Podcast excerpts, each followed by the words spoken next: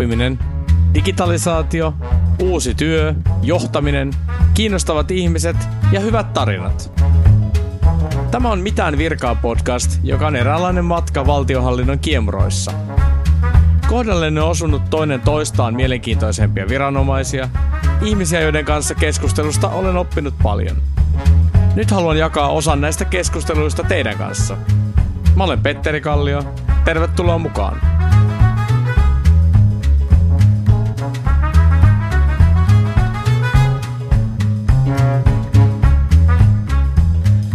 No niin, tervetuloa Mitään virkaa podcastiin Verohallinnon uudelleen valittu pääjohtaja Markku Heiko. Tervetuloa. Kiitos, kiitos. Joo, eli tässä ei tästä ole pitkä aika, kun tuli tämä uudelleen valinta. Ja, tota, sä oot viisi vuotta ollut nyt pääjohtajana ja sitten tota, nyt on seuraava viisi vuotta edessä ja tota, lueskelin tuossa vähän tein taustatyötä, niin 2009 tota, verohallinnon tietohallintojohtaja. Mutta tota, mitä ennen sitä? Mikä on sun tausta? Aa, se riippuu kuin pitkästi sä haluat kuulla, mutta... Pitkästi tietenkin, anna tulla. no joo, sinänsä, sinänsähän mä oon niinku diplomi-insinöörikoulutuksesta automaatio- ja tietotekniikka Oulu yliopiston prosessitekniikan laitokselta ja, ja, ja tulin tänne niin sanotusti etelään silloin 85 tekemään diplomityötä ja siltä tein jäin tuonne Partek betoniteollisuuteen. Partek, Partek oli aika iso yritys siihen aikaan, 11 000 ihmistä ja oltiin ihan kansainvälisiä siihen aikaan. Siellä aloittelin tietohallintoprojektipäällikkönä ja sitten tietohallintopäälliköksi ja sieltä sitten siirryin Sinebrykoffille tietohallintopäälliköksi. Siellä oli viisi vuotta ja sitten sitten sieltä alkoi sitten oikeastaan tämä valtioura, meni tuonne valtiokonttorille tietohallintojohtajaksi. Siellä olin kolmisen vuotta, se Millennium otettiin vastaan siellä ja sieltä sitten yksi vuosi ihan yksityisyrittäjänä konsulttina, kunnes sitten siirryin VTTlle tietohallintojohtajaksi ja olikohan mä siellä kahdeksan vai yhdeksän vuotta ja sieltä sitten verolle tietohallintojohtajaksi ja siitä sitten taas pääjohtajaksi sen jälkeen. Aikamoinen, aikamoinen polku, mutta tavallaan niin kuin vähän samantyyppistä asiaa, että, että niin kuin, tai en tiedä miten Cinebrigrafia voisi verrata verohallintoon, mutta automaatiota.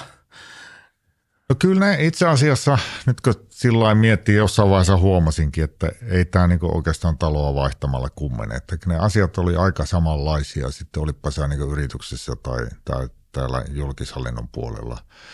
Että No Sinebrikofi ja Parte kerros sillä toisissa, että Partekissahan se niin toimituksen pituus oli aina suunnilleen vuosi tai 24 kuukautta, kun taas Sinebrikofilla se oli niin vuorokausi. Siis se oli niin aika nopeata se toiminta. Joo.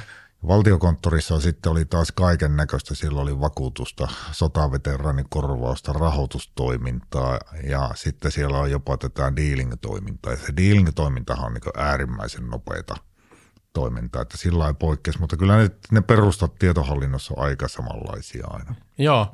Miltä se valtio näytti silloin, kun sä oot tullut valtiolle? Jos muistelet vähän siihen, siihen milleniumi sanoit, niin maailma ei kuitenkaan räjähtänyt ja internet ei mennyt ei joo, pois. Se, se ei mennyt, mutta kyllä kovasti tehtiin töitä ja mehän testattiin siellä valtiokonttorilla tosi paljon ja kyllä, kyllä ne olisi pysähtynyt ne järjestelmät, jos niille ei jotain tehty, tehty, että sinänsä – on vähän hauskakin kuunnella, kuunnella noita, että ihan turhaa tehtiin isoja projekteja, että ei edes mitään tapahtunut, mutta kyllä nuille olisi ainakin tapahtunut noille järjestelmille, että ne olisi kääntynyt kello sinne vuosituhannen alkuun ja sitten olisi lähtenyt tuota, siis 1900-luvun alkuun ja sitten olisi tullut kaiken näköisiä jänniä asioita sen mukaan, että – Eli Mutta, siinä oli tällaista oikeasti tällaista, oli, tällaista oli, tota, oli, oli, painetta, että takaisin 1900-luvun alkuun. Oli kovastikin, Joo. että se oli ihan jännä, jännää aikaa sinänsä, kun Australia ja Uusi-Seelanti vaihtui ensimmäisenä. Mekin seurattiin sitä, että miten käy ja mäkin muistan, kun me oltiin yö tuossa –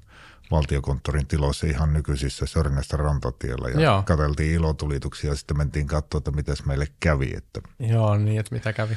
Mutta kyllähän se siihen aikaan, jos miettii, että se oli 1997, kun mä tulin valtiokonttoriin ja jos mä mietin, että mä tulin niin Sineprokoffista, niin kyllähän se kellotaajuus oli aivan eri. Joo eri, että sillä täytyy sanoa, että oli, oli se aika erilainen maailma ja lainsäädäntö ja kaikki se hallintokulttuuri, niin kyllä siinä vähän aikaa oli ihmeissä.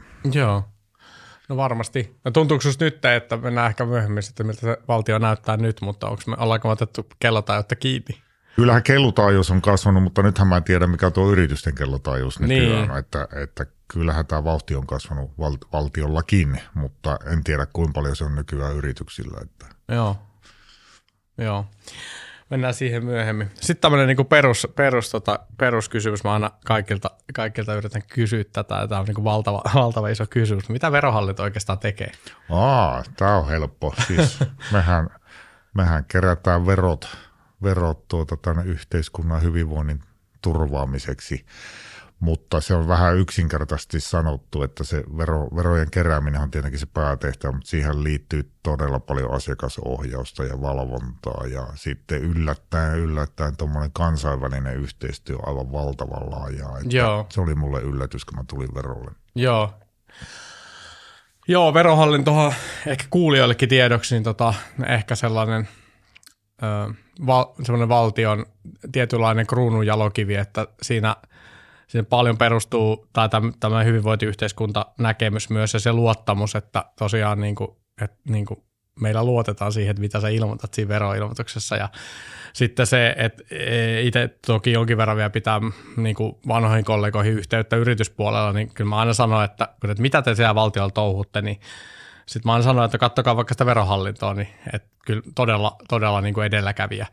Mm, miltä se tuntuu noin niin maailman mittapuus, että mitä, missä se Suomen verottaja menee verrattuna niin kuin muihin valtioihin, kun ei varmaan firmoihin pysty oikein vertaamaan, mutta tota, missä me mennään niin kuin maailmanlaajuisesti? No tietenkin tämä vähän jakaantuu alueetta, että jos me pohjoismaisiin verrataan, niin ollaan aika lailla samoilla, samoilla niin kuin askelilla mennään. Sitten Euroopassa, niin mitä etelämässä mennään, niin sen enempi sitä eroa rupeaa tulee, että joku Hollanti on aika lähellä, lähellä niin Suomea ja Pohjoismaita, mutta sitten jos niin maailmanlaajuisesti verrataan, niin kyllähän me aika edistyksellisiä ollaan. Että siellä sitten on tämmöisiä, tietenkin Uusi-Seelanti ja Australia mm. on aika, aika samoissa mittapuissa, mutta se on niin hauskaa, jos ottaa jonkun Kreikan esimerkiksi. Mm. Niin tuota, Kreikkahan on niin järjestelmäkehityksen ja tuossa ajatusmaailmassa ihan, ihan niin hyvässä hapeessa, mutta sitten kun sä menet ulos, otat taksin, niin siellä ei kelpaa muu kuin käteinen. Aivan. Eli se systeemi ei sitten ole vastaa sitä, mitä niin taas verohallinto näkee ja haluaisi, että se on aika, aika erilaista. Ja joku Italian al, al, arvonlisävero vaje on 25 prossaa, me, meillä on, puhutaan kahdesta prosentista. Aivan. Joo, aika, aika merkittävä ero. Miten tota, pitää kysyä, kun en tiedä, niin tota, mm, miten toi nyt, jos hyvinvointialueet al- alkaa jossain vaiheessa ehkä verottamaan, mm. ehkä, mm. sitä ei tiedetä, tai nyt on vissiin sanottu, että kyllähän se alkaa, mutta miten se, niin kuin, miten se näkyy teille? Varaudutteko te niin jotenkin siihen, että kohta me verotetaan sitten sieltäkin, vai mikä, mikä tässä on niin kuin se, se niin kuin, mä mietin, että aika valtava homma varmasti niin kuin yhtäkkiä, että nyt tulee uusi kolmas vero. No se riippuu vähän, miten se toteutetaan, Joo. että, että, että tuota, jos se on vähän tämmöinen niin valtioveron tyyppinen, tyyppinen, niin ei se nyt hirveän monimutkainen sitten Joo. ole, mutta jos siihen rupeaa tulemaan taas erilaisia vivahteita, niin sittenhän se monimutkaistuu, että Joo. ei se, ei se sinänsä sen, kun, kyllä meillä on niin erilaisia skenaarioita tehty ja tietenkin laskelmiakin, että mitä se tarkoittaa, mutta nyt vaan odotetaan sitä lainsäädäntöä, että miltä se näyttää. Ja sitten aletaan tekemään, kun se tulee. Sitten tehdään, kun tulee niin Joo. sanotusti. No mennään tuohon vähän tuohon sun taustaan, että tuosta tota, nyt äkkiseltään lasken, että, että sanoit, että Sine Partekilla jo johtajana, niin sä sanoit? No päällikkö silloin. Päällikkö Joo. ja sitten sit sen jälkeen, niin kuin, että 30, 40, mitä tuleeko se kohta 40 vuotta? 35 vuotta tulee kohta taiteilijajuhlan johtamisesta. Taitaa olla 37 vuotta. Niin, eli kohta tulee 40 juhlat. No tota, pystyisit sä niin kuin sanomaan, että onko se joku johtamisfilosofia, mitä sä noudatat, tai onko se sellainen niin kuin mukautuva? No se on, joo, sillä tuota, jos miettii siihen uraa alkuvaiheeseen versus nyt, niin kyllähän se on aika paljon muuttunut. muuttunut. Että silloin, silloin uran alkuvaiheessa niin ei puhuttu itse ohjautuvuudesta ja luotetaan, vaan se piti päällikö olla se, se tuota, niin kuin kaikki tietävä ja ohjaava. Toki tietohallinnossa oltiin aika lailla edelläkävijöitä, että et sä voinut kaikkea tietää, mm. mutta, mutta kyllä, se, kyllä se mun jos en mä tiedä onko se filosofia vai tapa, niin se, että pitää luottaa ihmisiä ja luottaa niihin kykyihin. Ja sitten mulla on semmoinen, semmoinen tuota, ehkä vähän naivikin tapa, tai en mä tiedä onko se naivi, mutta jos joku menee pieleen, niin mä ensimmäisenä kysyn itseltä, että oliko sillä porukalla niin mahdollisuus onnistua. Wow. Oliko sä niin riittävä selkeästi asettanut tavoitteet, oliko sä tukenut heitä siinä tehtävän aikana, että se on ihan ensimmäinen paikka katsoa peiliin, jos joku meni vihkoon niin sanotusti. Joo. Tuo on tavallaan aika suomalainen tapa, mutta harvoin se lähtee niin, että johtaja katsoo itse peiliin, että annoinko mä oikeat ohjeet. Yleensä menee, että jo virhe kyllä löytyy, jos altaa korjaamaan, mutta joo, toi on tosi hieno, hieno ajatus. Okei. Okay. Tota, äh, ehkä kysymys, mitä, mitä, mitä sen enemmänkin kysyn, niin jos nyt sanoo 37 vuoden kokemuksella, niin tota, mikä on ominaisuus tai taito, mikä sun mielestä pitäisi jokaisella valtiojohtajalla olla sitten? No tuota, oikeastaan kaksi, kaksi asiaa, tai voi on niitä useitakin, mutta, mutta tämmöinen asiakaslähtöisyys. Että Joo. täällä valtiolla erityisesti pikkusen kyllä katsotaan liikaa sitä lakipykälää ja byrokratiaa ja eikä oteta huomioon, että taas tämä, että pystyykö se asiakas selviytyy siitä sitä tehtävästä. Se on yksi tämmöinen asiakaskeskeisyys.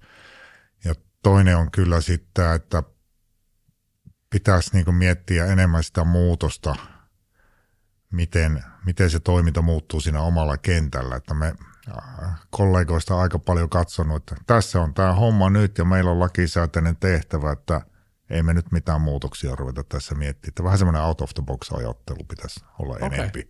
Okei. Okay. Tota, sen verran tiedän, mä en tiedä, että kuinka paljon voit kertoa tästä, mutta yritän nyt kysellä kuitenkin kovasti, niin tota, editoidaan pois, jos on väärä kysymys. Mutta, mutta sen mä tiedän, että te olette, puhut siitä niin kuin itseohjautuvasta niin ohjautuvasta organisaatiosta, niin te olette rakentaneet heimot vero, verolle.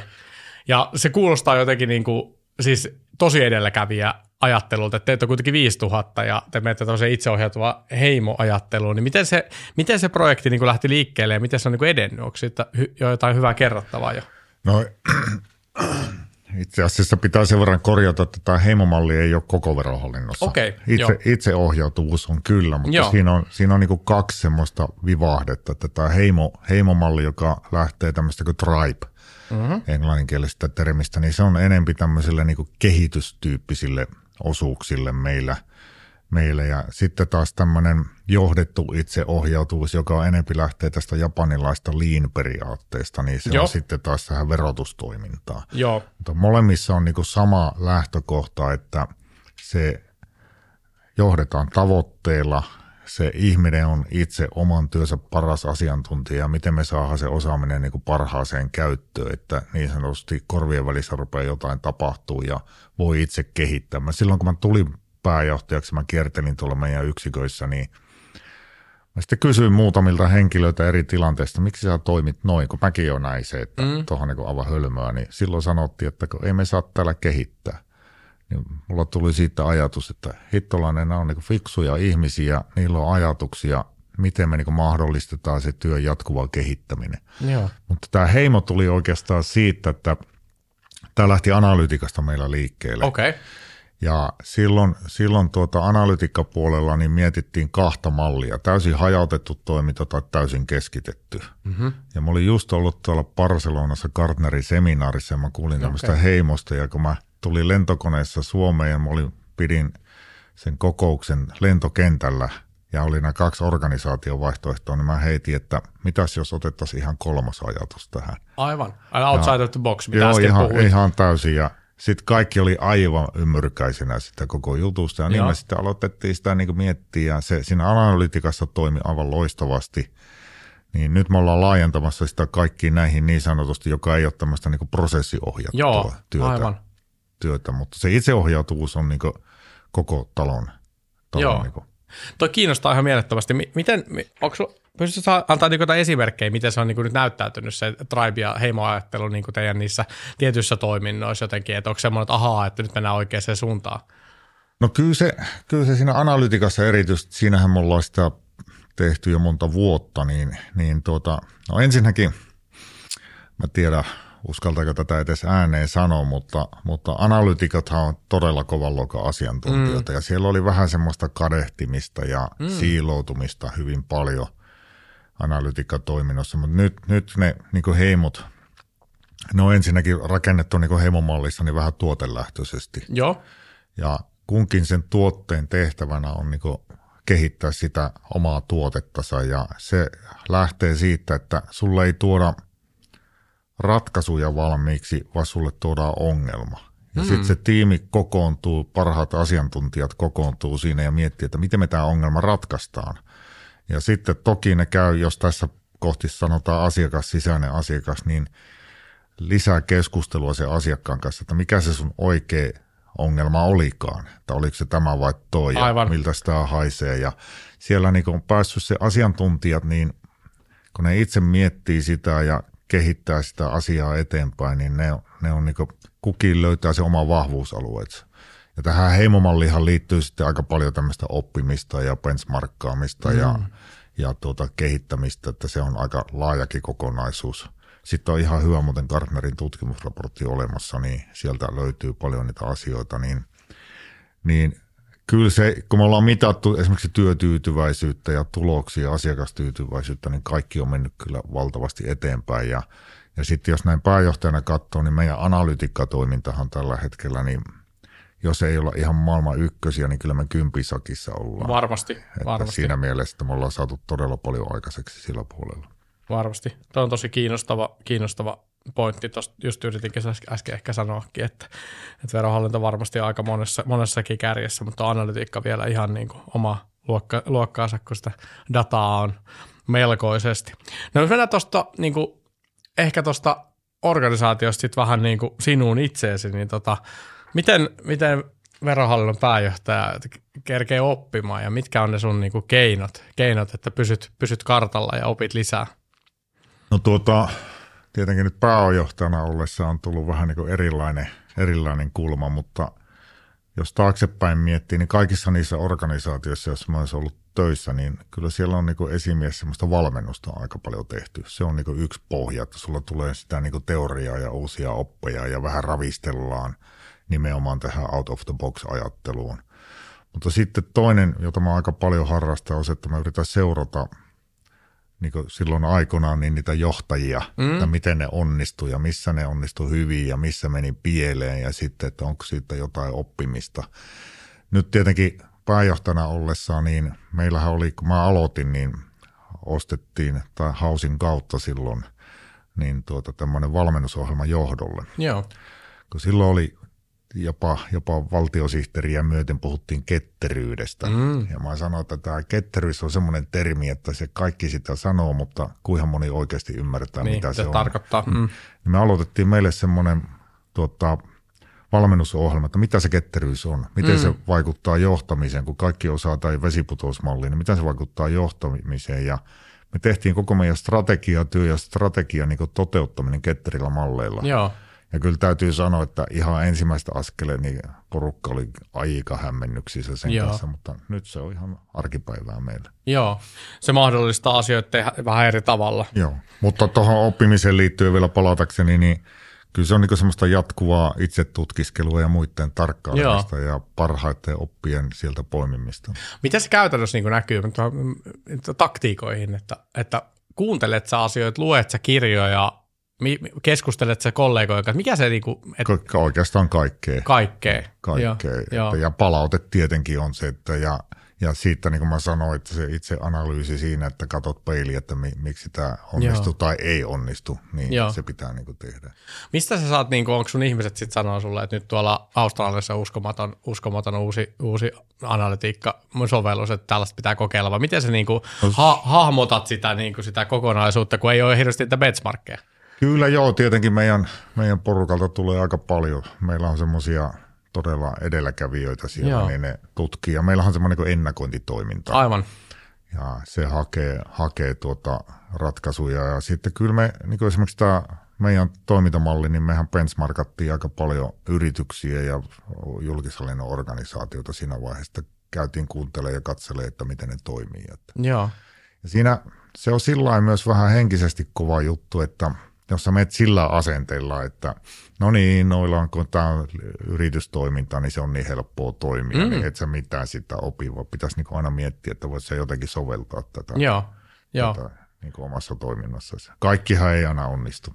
Miten tota, nyt, nyt päästään tähän, niin kuin, tähän pihviin tässä, että teillä tavallaan niin kuin analytiikka toimii ja teillä on hirveästi dataa ja te, tota, teillä on fik, fiksuja, fiksuja ihmisiä ja varmasti käytätte paljon robotiikkaa ja kaikki mahdollinen on nyt niin kuin varma, varmasti ja mistä sun aikana ne pistetty mahdollisimman niin kuin fiksusti järjestykseen ja nyt, nyt sitten no tekoäly tietysti on tulossa nyt, niin mit, miten sä suhtaudut näihin ihan uusimpiin niin kuin tekoälykäänteisiin? Sä oot varmaan seurannut tätä pitkään, mutta nyt, nyt yhtäkkiä onkin chat GPT, mikä vastaa kohtuu fiksusti itse asiassa mm. tota, ihan teksti, teksti, teksti tällaisiin, niin sä oot varmaan ollut kartalla pitkään näistä, mutta mikä, mitä sä niin kuin kuvittelisit, mitä tämä tekee valtiolle, tämmöiset niin kuin tosi lähelle tulevat jo, että ei ole enää sitä pelkkää niin kuin algoritmia, mitä ohjelmoijat ymmärtää, mutta sitten se kääntääkin sen tuollaiseksi niin kuin ymmärrettäväksi kieleksi ja voisi vaikka jotain an, antaa vastineitakin jo. Siinä on tietenkin puolensa ja puolensa, että, että aina pitää muistaa se eettinen puoli mm-hmm. ja sitten se data, millä sä koulutat sitä tekoälyä. Mm. Eli se ei vinoudu se, se niin kuin vastausmaailma. Siitä on niin kuin tosi vaarallisiakin esimerkkejä, esimerkkejä että sun pitää niin kuin sillä olla aika, aika tuota, tarkkana sen kanssa. Joo että tuota, tietenkin jos, jos miettisi meidän tapauksessa, että esimerkiksi verokortti, mm. niin sehän on lakiin perustuvat, jos se chatbotti tai tekoäly lukee lain ja osaa sitä soveltaa, soveltaa niin siinä ei sitten sen kummallisempaa, että se tulee laista, laista. mutta just tämä, että tämä ei lähde vinoutuun, vinoutuun, niin yksi tärkeä asia. Meillä on tehty nämä tekoälyeettiset säännöt verohallinnossa, että missä voi käyttää ja missä ei Tietenkin tämä lainsäädäntö on tällä hetkellä niin kuin merkittävin rajoittava Joo, tekijä. Että me, me, nythän tämä automaatiolaki on muistaakseni eduskunnassa ja, ja, ja kyllähän siellä niin lähtökohta on se, että, että tosi tarkkaan pitää olla sitä, kuka on tehnyt päätöksen ja miten se on tapahtunut, että se, siitä tulee olemaan niin isoja haasteita Joo. tämmöisen tekoälykäytössä. Mutta kyllä mä näen tämän mahdollisuutena ja, ja sitä niin kuin meidän tapauksessa, jos, jos ei olisi mitään lainsäädäntöesteitä, niin, mm. niin kaikissa semmoisissa, jossa ei tule tämmöisiä tulkinnanvaraisia kysymyksiä, niin pystyttäisiin käyttämään. Että meillähän tulee kuitenkin 2,5 miljoonaa puhelua vuodessa, että se on aika monen määrä. Joo. Niin siitä mä veikkaisin, että noin miljoona voitaisiin hoitaa tämmöiselle tekoäly-chatbotille, jos se osaisi vielä puhua, niin Joo. aika kevyesti kiinni. Joo. Niin se ei väsy sitten se sitten koko Niin ja sitten se kuitenkin, jos me katsotaan sitä, niin tämä on sillä jännä, että tällä nykyisellä lainsäädännöllä ollaan sitä mieltä, että se on se virkailija, joka on niin ainoa oikea mm. henkilö vastaamatta. Jos sä mietit, että sä laitat 50 virkailijaa vastaa johonkin kysymykseen, niin Saksa on 50 samanlaista ei vastausta. Varmasti. Niin, ei mutta jos sä laitat sinne tekoäly, niin todennäköisesti sä saat 50 Aivan. vastausta. Oli ne sitten väärin tai oikein, ne on samanlaisia. Aivan. No niin, nyt ollaan sieltä, päästy sieltä 97 vuodesta tähän päivään, niin tota, ja nyt, ollaan, nyt, nyt on Venäjän hyökkäyssota päällä ja koronasta ehkä päästiin just eroon ja nyt on energiakriisi ja kaikki, niin miltä tota, ja sulla alkaa nyt uusi seuraava viisivuotiskausi, niin miltä se nä, uskallat sä sinne katsoa sinne viiden vuoden päähän? Että et miltä se näyttää siellä se meidän, meidän hyvinvointivaltio? No kyllähän tässä isoja haasteita tulee olemaan, että me puhutaan tästä kestävyysvajeesta ja julkisen talouden, talouden niin budjettivajeesta. Että kyllä mä näen, että ne suurimmat haasteet tulee olemaan rahoituksen puolella ja toivoisin, että meidän päättäjät, kuka siellä sitten onkin, niin miettii, miettii sitä, tuota, että ihan, ihan raakasti, että mihin se investointieuro kannattaa laittaa. Aivan. Että tuota, mikä, mistä se hyöty tulee. Että meillähän tuppaa olenta, jos katsoo nyt taaksepäin aika pitkäänkin, niin meillä on tehty aika paljon semmoisia hankkeita, hankkeita, että vähän tyylin kaikille kaikkea. Mm. Ja, ja tuota, nyt joudutaan kyllä aivan erilaisten haasteiden eteen, että kyllä mä niin, niin sen näen suurimpana, että ne niin sanotusti helpot vuodet on todennäköisesti vähäksi aikaa takana. Aivan. Tuossa VM virkamiespuheenvuorossa tuli se kevyt 9 miljardia pitäisi mm, jostain, jostain, mm. jostain kaivaa. Miltä se niin tuntuu tai mitä sä ajattelet siitä? No sanotaan nyt näin, että, että tota, onneksi ei tarvi olla sitä päätöstä tekemässä, Joo. mutta kyllähän sitä sosiaali- ja terveyspuoli ja vanhuspuoli on tässä se haasteellisin osuus Joo. ja sinne pitäisi kyllä jotain keksiä, että Aivan. kaikki keinot käyttöön, käyttöön, mitä on. Ja sitten, no tämäkin on vähän sillä kun puhutaan julkishallinnosta, niin aika monesti katsotaan vain valtiota. Mm. Mutta eihän meitä valtiolla ole enää kuin 75 000 Aivan. työntekijää, että vaikka tämä lopetettaisiin kaikki toiminto, niin se ei tätä hommaa pelasta. Mm. Että pitäisi ehkä lähteä sieltä niin mahdollistamispuolelta liikkeelle. Ja onhan tässä paljon asioita, joita voidaan tehdä. Mutta se on sitten kyllä tässä nykyrakenteessa, niin mä sanoisin näin, että pitää olla kyllä aika, aika raju poliittinen päättäjä, joka niin uskaltaa tehdä niitä päätöksiä, mitä vaaditaan, koska se väistämättä tarkoittaa sitä, että seuraavalla kierroksella ei välttämättä ääniä ropise, että Aivan. tässä tulee kyllä tosi isoja haasteita. Varmasti, olet varmasti täysin oikeassa tässä. Otetaan vielä yksi tämmöinen niin vakavampi kysymys, sitten otetaan loppuun vielä pari tämmöistä, tämmöistä rapid fire-kysymystä, niin tota, sitten tota, saadaan semmoinen positiivinen ylävire tähän loppuun, mutta tota, tämä on mun mielestä mielenkiintoinen kysymys, mitä, mitä aina sitten mun omat entiset kollegat kyselee, että mitä siellä valtiohallinnossa niin puuhataan ja mitä siellä tehdään, mutta tota, tämmöinen kysymys ehkä pääjohtajatasolla onkin hyvä heittää, että mitä ne yritykset voisikaan itse oppia meidän valtiohallinnosta? Joo, se on ihan hyvä kysymys. Yksi, yksi semmoinen asia, joka on taas toiselta ja toisaalta. Mm-hmm. Jos mietitään, mietitään, niin työjärjestykset. Mm. Kun mä, mä tulin tuolta, tuolta tuolta yksityispuolelta, niin siellähän vähän aina kamppailtiin siitä, että kenen tontille mikä juttu kuuluu, niin täällä on kyllä työjärjestyksellä määritelty hyvinkin tarkkaan, että kuka vastaa. Aivan. No okei, se saattaa kangistaa sitä, mutta eipähän tarvitse keskustella, että kenen vastuulla oli. Että se on niin yksi asia. Ja sitten tietenkin, kyllähän tämä niin työntekijöiden tämmöinen jatkuvuus on tosi iso asia täällä valtiolla. Että mm.